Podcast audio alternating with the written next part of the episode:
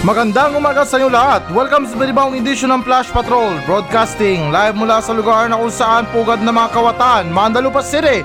Ako pa rin to, si Kuya Nash wala pa rin dito Mike. Ngayong araw October 6, 2021. At ngayon, para sa mga balita. Facebook, Instagram at WhatsApp. Pwede na uling ma-access matapos ang 6 na oras itong biglang pag-shutdown. Mga may balak raw na manggulo sa halalan 2022, binalaan ni Pangulong Duterte. Jejo Marbina ay tatakbo sa pagkasenador sa 2022. Isang party list umayon ng batiko sa social media matapos itong sabihing mangmang ang mga katutubo sa bansa. Energy Secretary Kusi, itinanggi ang mga aligasyon na nakapokus raw siya sa politika kaysa sa kanyang trabaho sa gobyerno. Facebook, Instagram at WhatsApp, pwede na uling ma-access matapos ang anim na oras itong biglang pag-shutdown. Ah, okay. So, sa balita na to na muli daw umanong nakareconnect na sa internet ang social media application na Facebook, Instagram at WhatsApp. Matapos ang halos na anim na oras na umanong pag-shutdown ng mga ito. At sinasaad na rin sa balita na to na para sa Facebook, ang naturang pansamantalang pag-shutdown ay nakadagdag raw sa kanilang suliranin na kinakaharap ngayon. At kasunod ng mga akusasyon sa kanilang kumpanya na mas prioridad umano nila ang kanilang kinikitang pera kaysa daw sa kanilang pagbabantay laban sa hate speech at mga maling impormasyon. Okay, yo, what's up? Nako, nako, alam ko, relate kayo dito, panigurado. Um, okay, sige. Taas ang kamay kung sino naging tanga na kaka-restart ng wifi nila kagabi or kaka-restart ng mga cellphone nila dahil akala nila ay wala silang internet. So guys, unahan ko na kayo, isa na ako doon kagabi. Para akong tanga na akala ko na-hack yung Facebook ko. Ah, merong ano, merong naputol sa wifi connection ko. Pero yung pala, or yun naman pala, matapos ako mag-research tungkol sa Facebook na nilagay ko, um, Facebook shutdown, ang dami mga nag-tweet. Kaya ako nagtaka ako kasi bakit Twitter lang pwede, yung mga Instagram, WhatsApp at Facebook hindi. Siguro mga 30 minuto ako naging tanga sa kaka-restart ng cellphone ko. Pero anyways na ito may iba tayo ha. Talakayin natin kung ano bang meaning ng Facebook sa mga buhay natin. Alam ko na ilan sa atin dyan ay ginawa na talagang libangan or parang naging parte na sa buhay natin itong Facebook na to dahil yung iba hindi magkandamayo kapag hindi nakascroll o hindi naman kaya parang hindi nakaintriga sa mga balibalita, mga chismis sa kung saan saan. May mga ano ba, may mga nagbabiral na mga video, meron nagpe-Facebook para sa mga memes, yung mga nakakatawang mga memes, Meron, ginagamit lang talaga para sa libreng pag-chat. Pero guys, ganun pa man na ito para sa akin na, ang Facebook maganda to sa atin. Um, what I mean na maganda to sa buhay natin. Wag lang yung sobra. Kasi para sa akin ha, yung purpose ng Facebook para sa akin, na ano ba, na i-store mo yung picture mo, yung mga video mo doon sa account mo. Which is na kahit na pag tumanda na tayo, ay may ipapakita natin sa mga apo natin kung gaano tayo kagwapo or maganda man yan. Basta na nagiging sariwa yung mga litrato natin sa Facebook. Kasi nga sa internet natin ay tago. Eh hindi naman tulad ng dati, di ba? Ano ba yun? Kasi uh, yung dati yung ano yun tawag dun? Parang Kodak ba yun? Na kailangan mo pang paugasan tapos pag nabasa, wala na, sira na. Di tulad naman sa Facebook ay pwede mong paugasan ng anytime. Pwede mong i-print sa papel. Pwede mong i-upload. Pwede mong gawing portrait. At ganoon na rin guys na ito idagdag ko lang.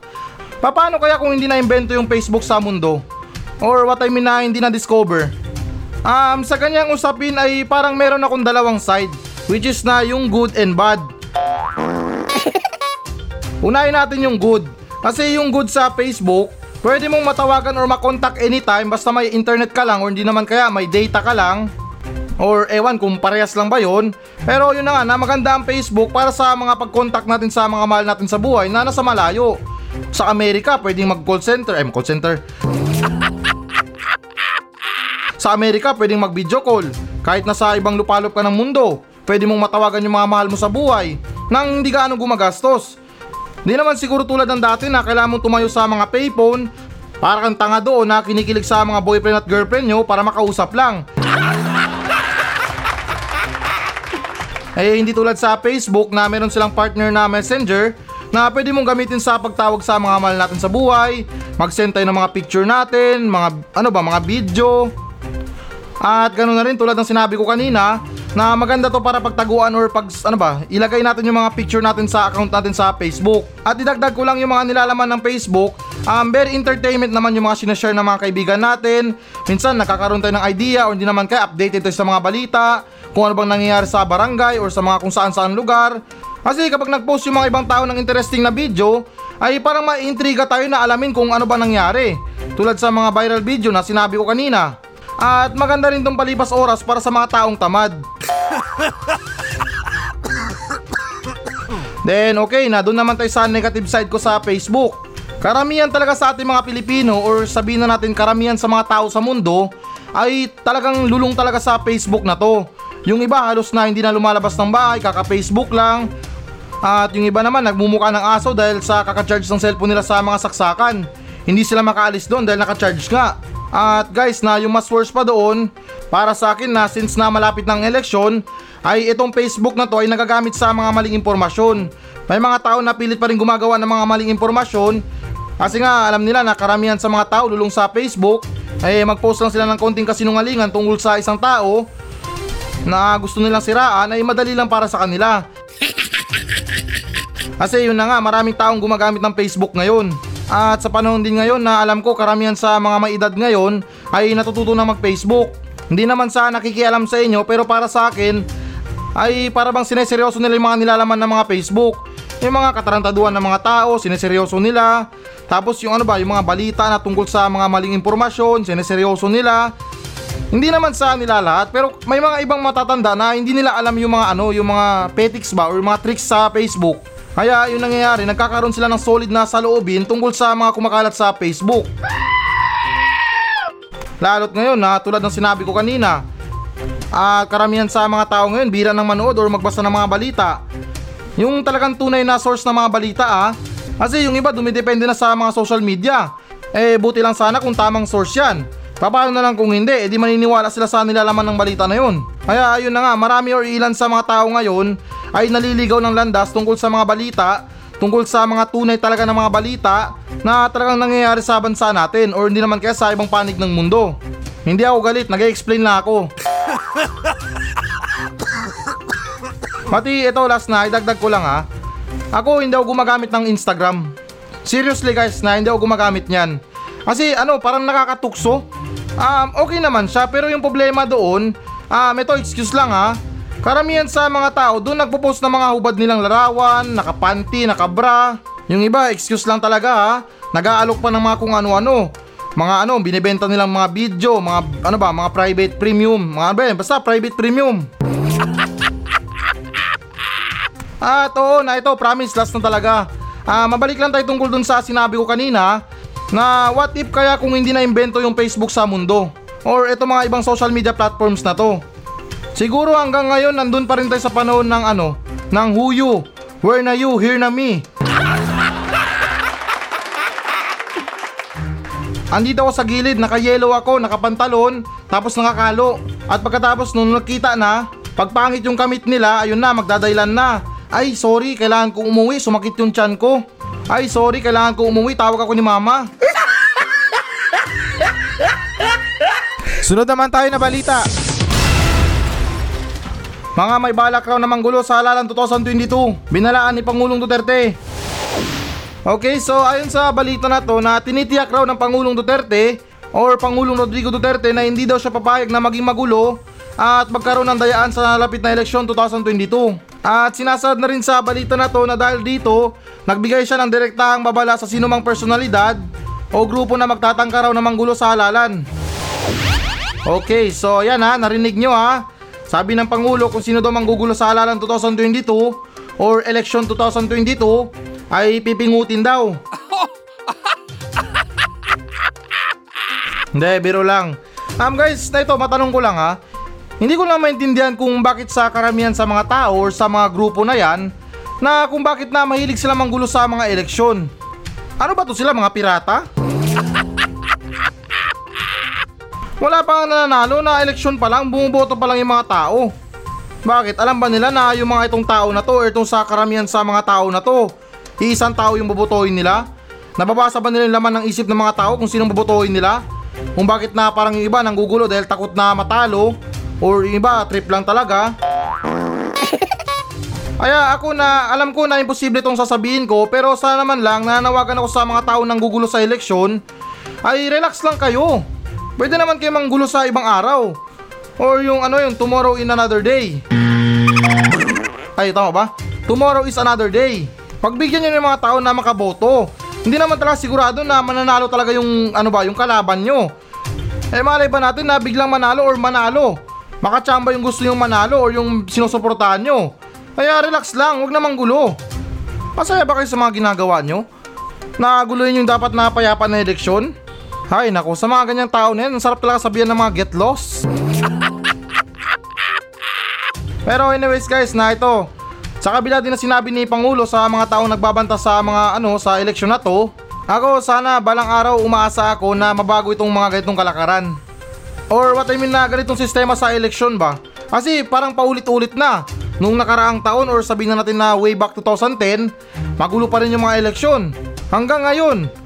Kaya kung hindi natin babaguhin yung sistema sa mga eleksyon, ay talagang siguro tuloy-tuloy pa rin itong mga ganitong klaseng magulong eleksyon. Kaya ako guys, may naisip ako sa mga eleksyon na to. Um, since na nire-registro yung mga tao sa Comelec, ba't di na lang kaya gawin digital or biometric yung mga pagboto natin?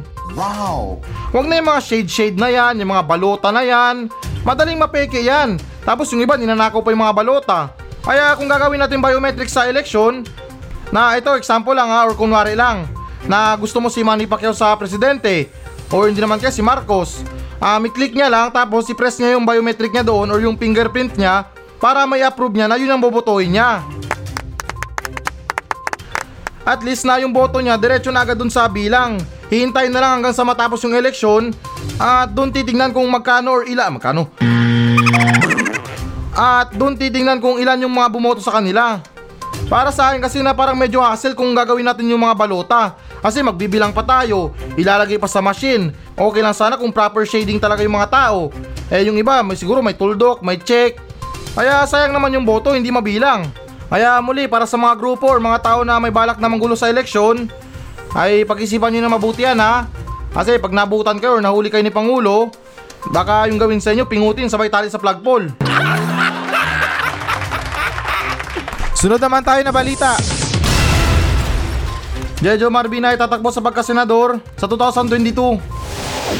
So, ayon sa balita na to na tatakbo raw sa ilalim ng partidong UNA o United Nation Alliance si dating Vice Presidente Jejo Marbinay sa pagkasenador sa eleksyon 2022. At sinasaad na rin sa balita na to na ito ay mismong kinumpirma ng Secretary General ng nasabing partido na si JB Bautista.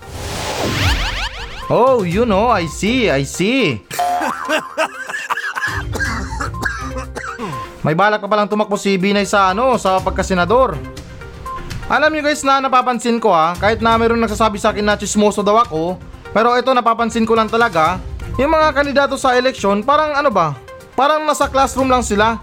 Na kung gusto nilang umupo sa unahan, pwede. Kung gusto nilang umupo sa likod, pwede. Kung sa gitna, pwede. Kung sa gilid, pwede. na parang classroom talaga na anytime kung saan nyo pwedeng umupo, ay pwede kayong umupo. Kasi ito guys ha, explain ko sa inyo. Um, alam naman natin or nasabi naman dito na itong si Jejo Marbinay ay dati siyang vice presidente or in English na vice president. So okay, na yun na nga, na nabanggit ko na vice president siya dati. Tapos ngayong eleksyon, tatakbo lang siya sa pagkasenador. Anong sunod niyan, congressman? Parang upuan lang talaga sa classroom ah. Or kung hindi naman yung larong chess, kung saan na yung horse pwede dito, yung tower or bishop pwede doon. Wala naman ako minamasama sa sinasabi ko. Pero yung para sa akin lang na pagkatapos nilang umupo sa mataas na pwesto, ay para bang nakakalungkot naman kung bababa sila or bababa sila muli sa pagkasenador.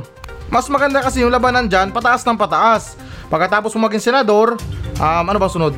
Mag, ano ka, mag vice president. Pagkatapos mo mag vice president, kung palarin ka pa, mag presidente ka. Pagkatapos mo mag presidente, anong sunod? Doon ka na sa kulungan. Pinakulong ka na pala ng mga kalaban mo dahil sa mga akusasyon sa'yo. Pero anyways guys, na ito idagdag ko lang ha. Um, yung masasabi ko lang ito kay Binay, hindi naman sa nagbibigay ng desisyon sa kanya pero ito opinion ko lang. Um, para sa akin parang mas bagay pa yata siya na magnegosyo na lang. Seriously guys, na hindi naman sa sinisiraan o hindi naman sa pinangungunahan. Para sa akin lang naman. Since na naupo naman yung mga anak niya sa pwesto, um, yung anak niya si Abi Binay, tapos yung isa, senador pa na si Nancy Binay, tapos yung si Junjun Binay, nasa pwesto rin yata yun. Ah, mali, hindi pala ako sure. Kaya yun na nga na para sa akin na mas bagay na lang siya or okay na lang siguro sa kanya na magnegosyo na lang. At yung naisip ko na negosyo para kay Binay or Jejomar Binay ay yung negosyong tire block. Oo, seryoso. Para sa akin, no need na yung mga advertisement para sa negosyo niya na tire block. Magtatanong man yung mga tao kung quality ba, ay yung sasabihin na lang, kita naman sa may-ari. Hindi, biro lang. Joke-joke lang yun. Pero yan, kung gusto niya talaga tumakbo sa pagkasenador, ay ako na-agree naman ako kasi si Binay ay meron siyang mabuting puso. Tapos kapag nanalo na siya, ay sana ulitin niya yung linya niya. Yung ano, ano, anong say nyo, natameme kayo no? Sunod naman tayo na balita. Isang party list umayon ng batikos sa social media matapos nitong sabihing mangmang ang mga katutubo sa bansa. So ayon sa balita na to na inulan daw ng batikos kamakailan ang chairperson ng isang tatakbong party list sa halalan 2022 matapos umano itong sabihin na dumaranas daw ngayon ng kamangmangan ang mga katutubo na nakatira sa bundok. At sinasaad na rin sa balita na to na ang naturang chairperson ay kinilalang si Hil Valera habang ang kanyang party list namang dala ay nagngangalang ang koalisyon ng Indigenous People o ako IP. So ayan, ngayon, masyado mo yatang minamaliit yung mga katutubo ah. Ngayon, palitan natin yung ako IP mo. Palitan natin ng ako talo. Pero guys, na may point naman siya sa sinabi niya. Pero linawin ko lang ha, hindi naman sa akin nakampiyan. Mali ito ha, explain ko rin yung side ko. Para sa akin na totoo naman or may chance din naman na yung iba sa mga katutubo ay meron silang kakulangan sa nangyayari sa mga lungsod. Pero hindi rin ibig sabihin na sabihan natin silang mangmang, wala silang alam, bobo sila, wala silang pinag-aralan. Masama yun, bawal natin pagsabihan yung mga ganong tao. Hindi natin kailangan na ipalandakan sa mga ibang tao na itong tribo na to ay mangmang sa lungsod or wala man lang alam sa mga teknolohiya. Kung may balak tayong tulungan sila, eh tulungan na lang natin. Hindi natin kailangan na ipalandakan sa mga tao na oy ito, bobo sila. Kailangan nila ng atensyon. Oo na para sa akin na masasabi ko rin na karamihan sa kanila or iilan sa kanila ay may kakulangan sa kaalaman tungkol sa nangyayari sa lungsod. Especially sa mga teknolohiya. Tulad ng mga sinabi ko. Kasi ito parang kasalanan din ng gobyerno eh. Hindi naman din sa amin na masama kasi parang yung mga gobyerno ay nakapokus lang sa mga lungsod. Mga proyekto sa mga lungsod. Mga pabahay sa mga squatter. Mga pagpapatayo ng mga gusali, mga bridge na yan. Kaya na para sa akin, kawawa naman yung mga katutubo natin na naninirahan sa mga kabundukan. Hindi ko lang alam kung wala silang planong alamin yung mga teknolohiya kasi yun na nga, nire-respeto ko yung mga bawat tribo na kung ano ba yung nakasanayan nila. Eh, hindi rin natin masabi kung sanay na sila sa mga ganyan. What I mean sa mga pamumuhay na ganyang klase. Ako talagang pabor na pabor ako na mabigyan sila ng tulong sa mabuting pamamaraan. Hindi natin kailangan na ipalandakan sa mga tao na wala silang alam. Kaya nga tutulungan natin sila. At naiintindihan ko yung plataforma ni ano, ni sino ba to? Ni Hil Valera. Pero yung mali lang doon na sinabi niya sa mga tao na mangmang yung mga katutubo. Hindi naman lahat ng mga katutubo mangmang. May mga ilan na mga pulis din na katutubo. May mga professional din na mga katutubo. Kaya ganun pa man guys, tanong ko lang. Ano ba yung katutubo? Ito ba yung ibang pangalan ng tubero? Yung nag-aayos ng mga tubo? Hindi, joke lang. Alam ko corny yun. Pero yun na nga guys, anyways, na yun na nga sa point na yun. Sa pagkakaalam ko lang kasi na itong mga katutubo na to ay yung mga tao na naninirahan sa mga kabundukan. Hindi lang ako sure kung may tribo ba itong katutubo na to. Kasi hindi lang naman lahat ng mga igorot ang nakatira sa mga kabundukan. May mga Muslim din ang naninirahan sa mga kabundukan, especially sa Mindanao. Kaya hindi lang sa akin malinaw kung ano bang tribo ang binabanggit sa katutubo na to. Kasi yun na nga, when it comes to words na katutubo, ay yung iniisip ko na yung mga taong naninirahan sa kabundukan. Pero yun na nga guys, na mabalik tayo sa topic, na para sa akin mali talaga sabihan ng mangmang or walang alam yung mga katutubo natin. Di porket na walang alam, mangmang na agad. Eh paano kaya na itong si Hil Valera ipagbalat siya ng nyog?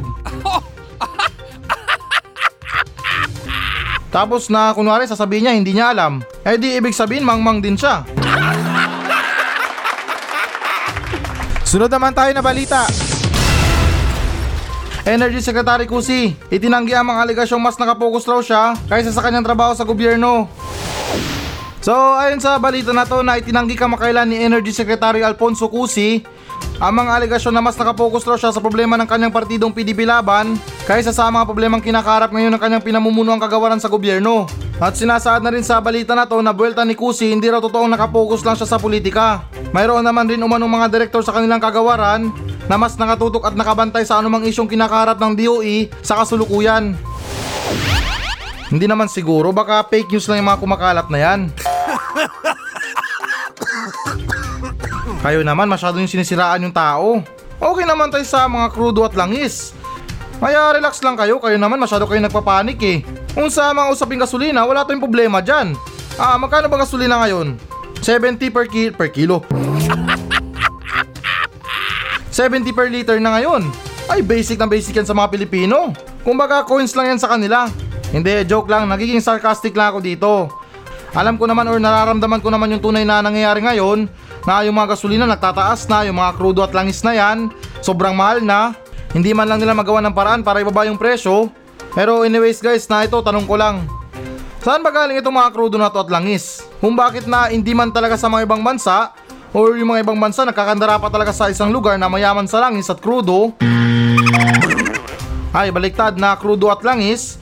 Kaya yun na nga eh, na hindi ko maintindihan kung saan ba nila kinukuha to. Di naman kaya guys sa mga oily face.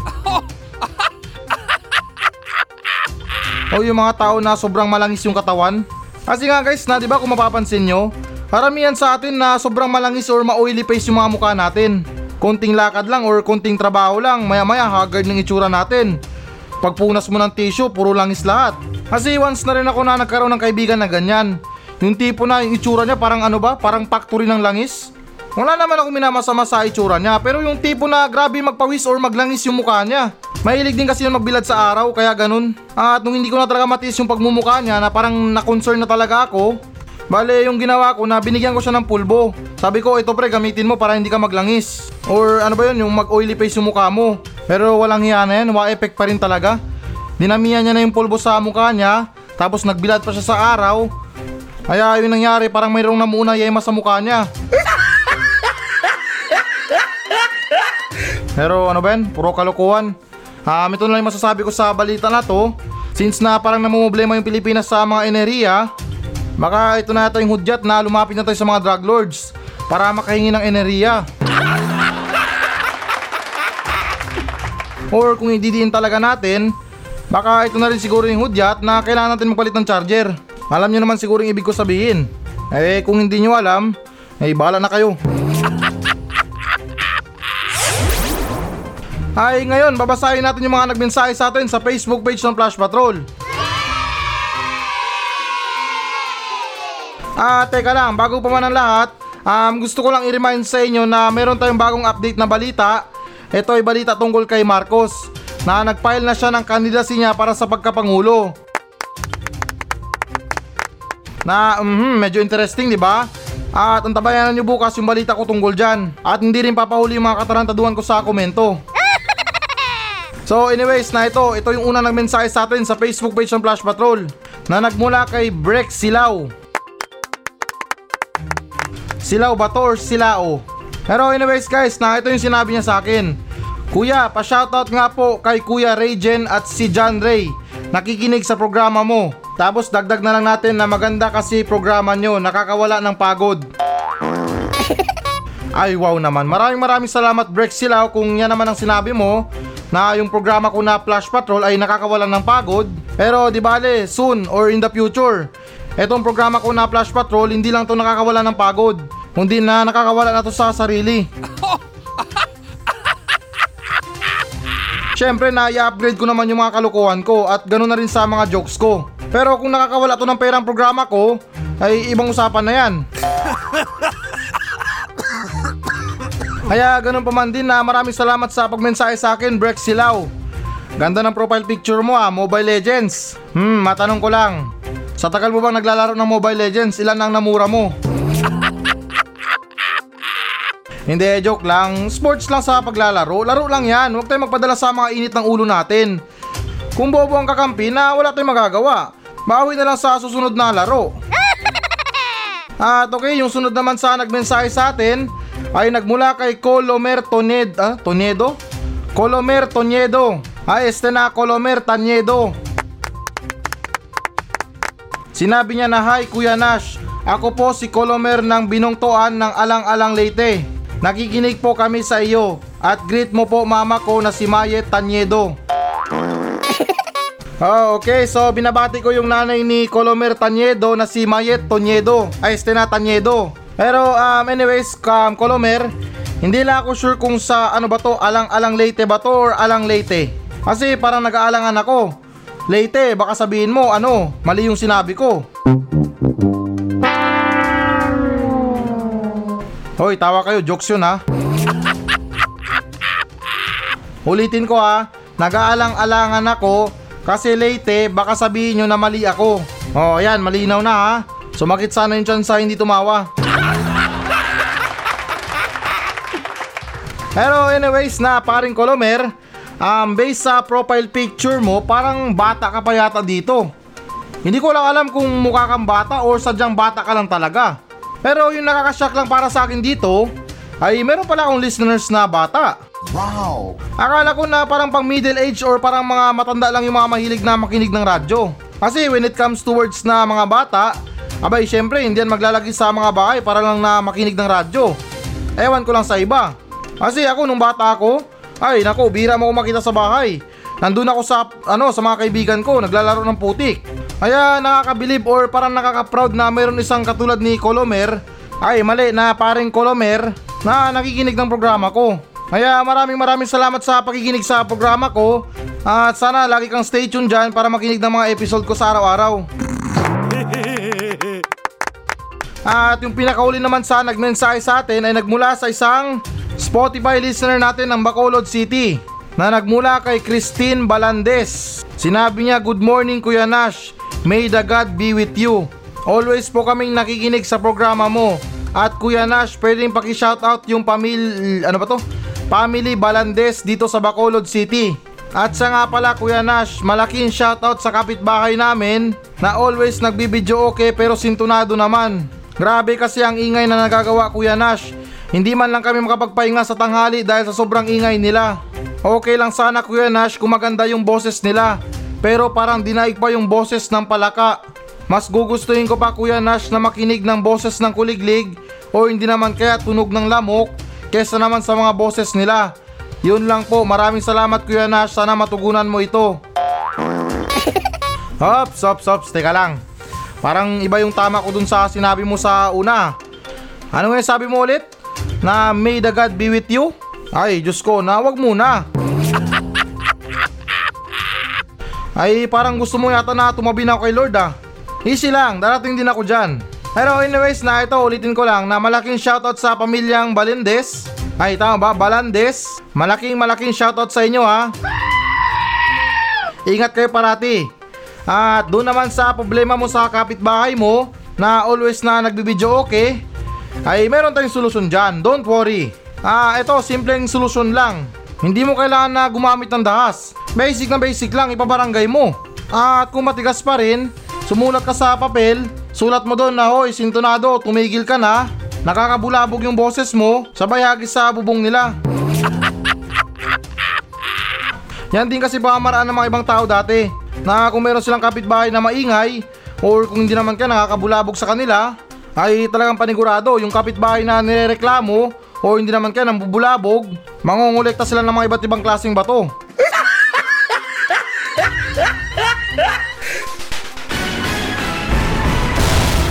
Hello guys, bago natin tapusin ang show na to, ay hinikayat ko lang yung mga audience na mag-message sa akin dito sa Mandalupa Station. Lahat ng mga question nyo, lahat ng mga comments, mga complain, or compliments man yan, ay susubukan kong tutugunan lahat yan dito sa aking show. Pumunta lang kayo sa Facebook page ng Flash Patrol at mag-iwan kayo ng message nyo doon kung ano bang gusto nyo iparating. Na kung may problema kayo sa mga buhay nyo, sa mga bahay nyo, kung meron kayong gustong palayasin, ay chance nyo na to na para sabihin sa akin. At ako na mismo ang papalaya sa kanila. At hindi lang nagtatapos doon doon. Pwedeng pwede ko rin kayong shoutout sa aking show. At ipinapangako ko na matutugunan ko talaga yan. Napaka-desperado ko na sa lahat. Kaya please lang, kung meron talaga kayong mga message, may mga saloobin kayo tungkol sa mga sinasabi ko, ay wag lang kayong mahiya. Kaya tandaan, FB page Flash Patrol. At please guys, pakipollow na rin. Kasi talagang desperado na ako sa buhay.